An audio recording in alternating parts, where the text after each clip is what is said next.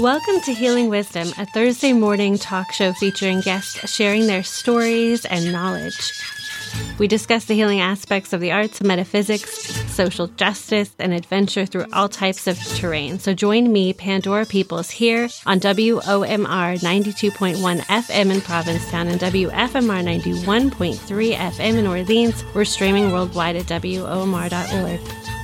My next guest is Executive Director of Women's Lunch Place, Jennifer Hanlon Wigon. Thank you so much, Jennifer. Thank you for being with us today.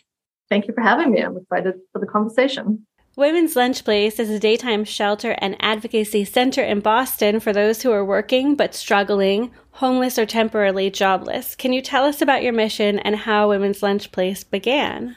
Sure. Well, our mission is to inspire hope for women who are experiencing hunger, homelessness, and poverty, and to help them gain self-sufficiency. We create a wonderful community and a safe space. And our whole service model is based on building relationships so that people can move forward. And we focus on the areas of health and nutrition, housing, and economic empowerment. We started 40 years ago. We're celebrating our 40th anniversary. Two very young women in their 20s, Eileen Riley and Jane Alexander, were our founders. I think I can imagine starting what they did at that age. And what they have brought to fruition in the city. Many people think we are the safest space in the city for vulnerable women. We're located in the heart of the Back Bay, where we've been for 40 years, in the basement of the Church of the Covenant. And it's really just a wonderful, welcoming community. We consider our Healthy Meals program to sort of be our flagship program. That was one of our founding principles. But we have a wraparound services. We really are a day shelter and advocacy center, and our advocacy work has just been growing at such a rapid pace in the past couple of years. But also, we provide really basic services for folks: showers and laundry, toiletries, emergency clothing. Yeah, you see women of all different types walk through our door, but they're always met with community and friendship, and always honoring their dignity. Can you talk about your kitchen? Sure. It's I say you don't get a better lunch on Newbury Street than at Women's Lunch Place. We are a scratch kitchen. We make everything fresh. We work with local folks to try to source as much of it locally as we can.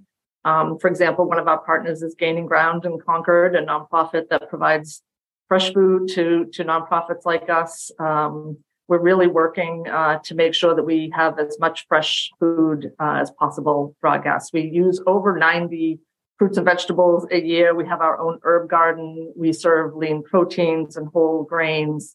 And we have a really variety of menus in terms of different cultural foods. We have taste testing, so we can have our guests try different things that we want to add to the menu. We serve our meals restaurant style, so there's dignity in the service. You are our guest, and we're happy to have you in our community. And we share the meals with our guests as well, which is brings us all together in the community: our staff, our extensive volunteer corps, and our guests. You have volunteers, advocates, and staff who support the community with wellness programs and individualized services. So can you expound on who your advocates are and what services and programs you provide? So we are a low threshold shelter, so there's no intake process when you come through our door. So if you want to tell us that your name is Mary or Becky, that's fine, but you don't have to. We just welcome you to come into a safe environment. So a lot of our guests really just access the basic services and our meals, and they're in a safe place. But we hope that once people are receiving healthy nutrition on a regular basis, which is the most primary need, that they can start to plan a pathway forward. So what we call our direct care staff really engages in relationships. And then they try to make a warm handoff to advocacy when somebody's ready to maybe tackle a more complex need.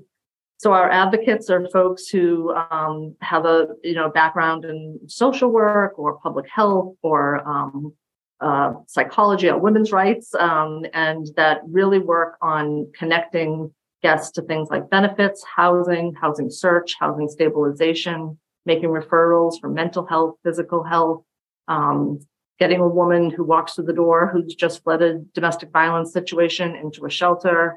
It's such a wide variety of things that they tackle, but they really meet each woman where she's at and help her make her own unique pathway forward, and always letting the woman lead in terms of what she's ready for next. But we have incredible success, I think, because our service model is so individually driven and relationship driven.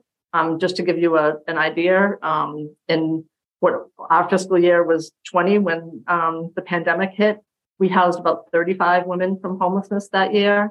The next year, 57 women, a 63% increase. And this past year, 65 women. So it's really increasing in terms of the number of unique guests that we're seeing, the visits that we're seeing them for, and over 50% of those visits, which have more than doubled, are for housing. So that is the really pressing need in the city today, in the greater Boston area.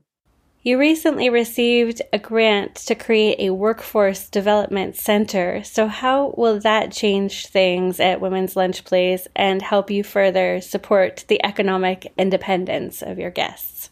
Sure. We're transitioning a storage space into effectively a classroom and meeting space for these programs. And it will allow us to, really have a more professional approach. We're in alignment with that increase in advocacy services that I mentioned is pressure on our space. We don't have enough office space. We don't have enough program space. So we're really trying to figure out ways to utilize our space to do this.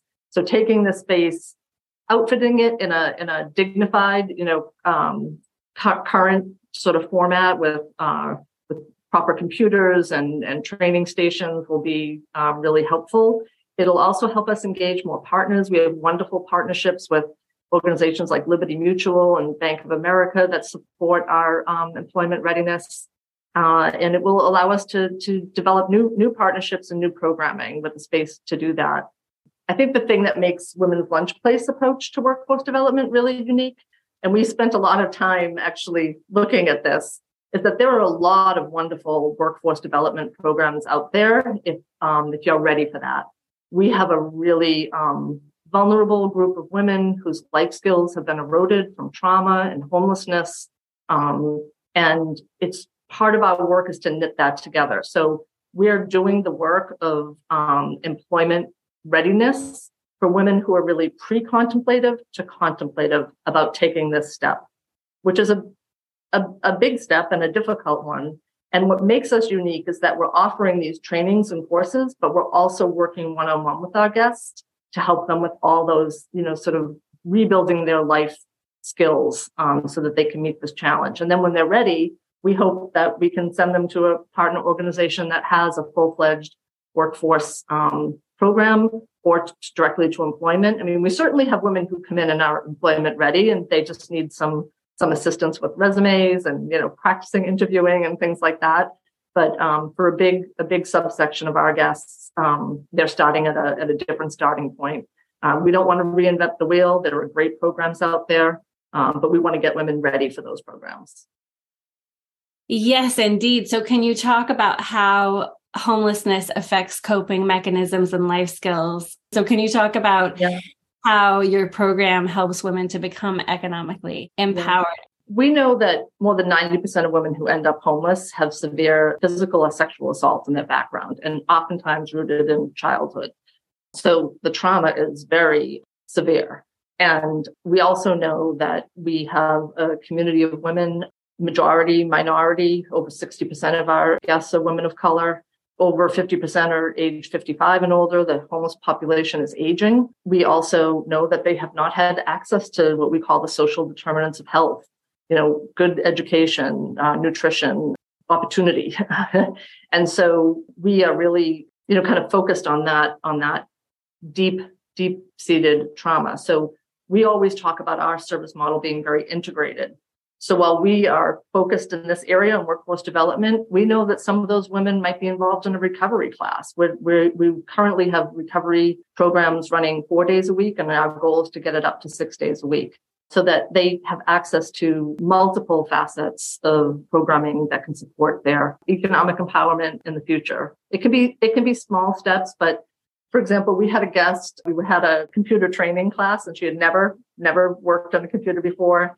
And she was so excited. And she said to the instructor, I'm going to get a job. Like she was just, and you just thought that's hope. Like that's in our mission. You know, we offer hope where maybe there wasn't any before. And you mentioned offering basic necessities. Can you talk a little bit more about that? You know, these things that we take for granted, and especially being that it's wintertime and it's a difficult season to be homeless or working poor. Mm-hmm.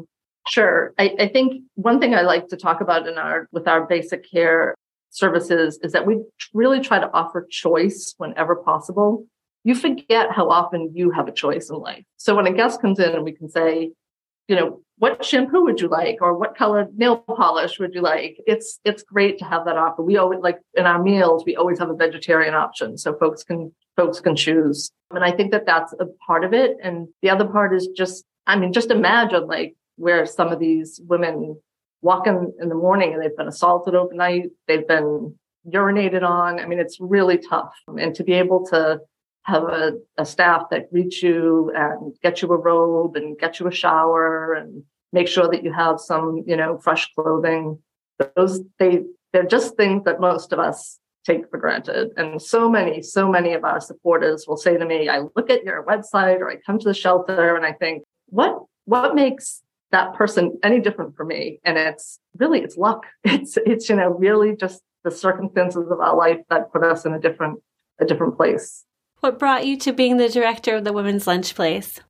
Well, my background is not in this work. I was a finance professional and MBA in my background, but I've been in this kind of space for a couple decades now, and it really is about access. How do we create access for folks who have barriers, you know, in front of them that most of us can't imagine? So I feel like that's what inspires me, like personally, but I'm motivated by the incredible staff we have at Women's Lunch Place. I mean, truly, I have the best staff out there. Such a variety of women from lived experience to different, you know, races and cultures and languages that we speak, but really everybody brings their own history to this work and their own, you know, dynamics to the way they approach guests.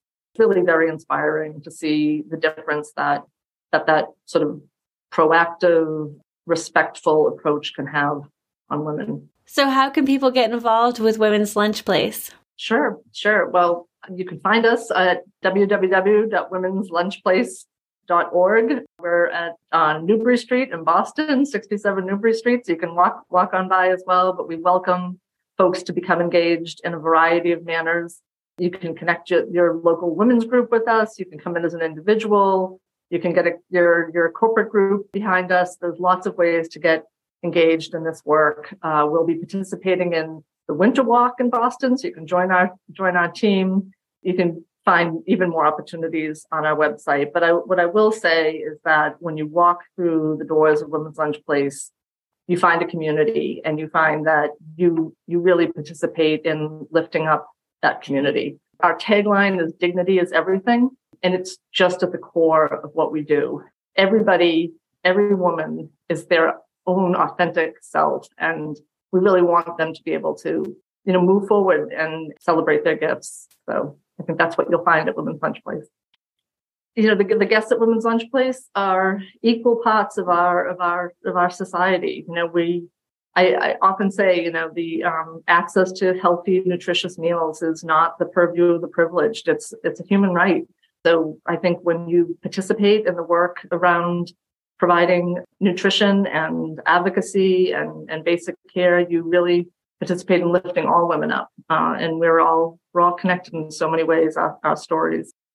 And I just think it's so important. It's great that you stress the relationships and the dignity, because, I mean, we can see it even in teaching with children, how they respond to compassion and people being really present with them and to their individual needs, and individualized care is really where it's at. And, you know, you mentioned women's different styles, you know, the staff and the advocates, how they work with the guests, and everyone brings something different to the table. And so there's going to be certain kinds of really strong rapport between certain guests and certain advocates. And that is everything. And just the fact that you're creating such a community of people being authentic and, you know, coming from the heart, everyone is in that place. So you're all being great role models, you know, I mean, you're all really creating that mirror to reflect who their true self is, so that all of the experiences that they've had can just sort of melt away and get at really who they are, so that their strengths can develop from there, right?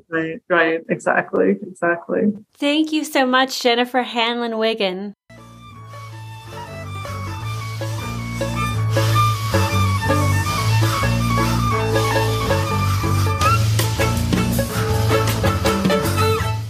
You've been listening to Healing Wisdom at Outermost Radio. All of our shows are podcasts at WOMR.org. Also check out HealingWisdomRadioshow.com and contact me at Pandora@WOMR.org.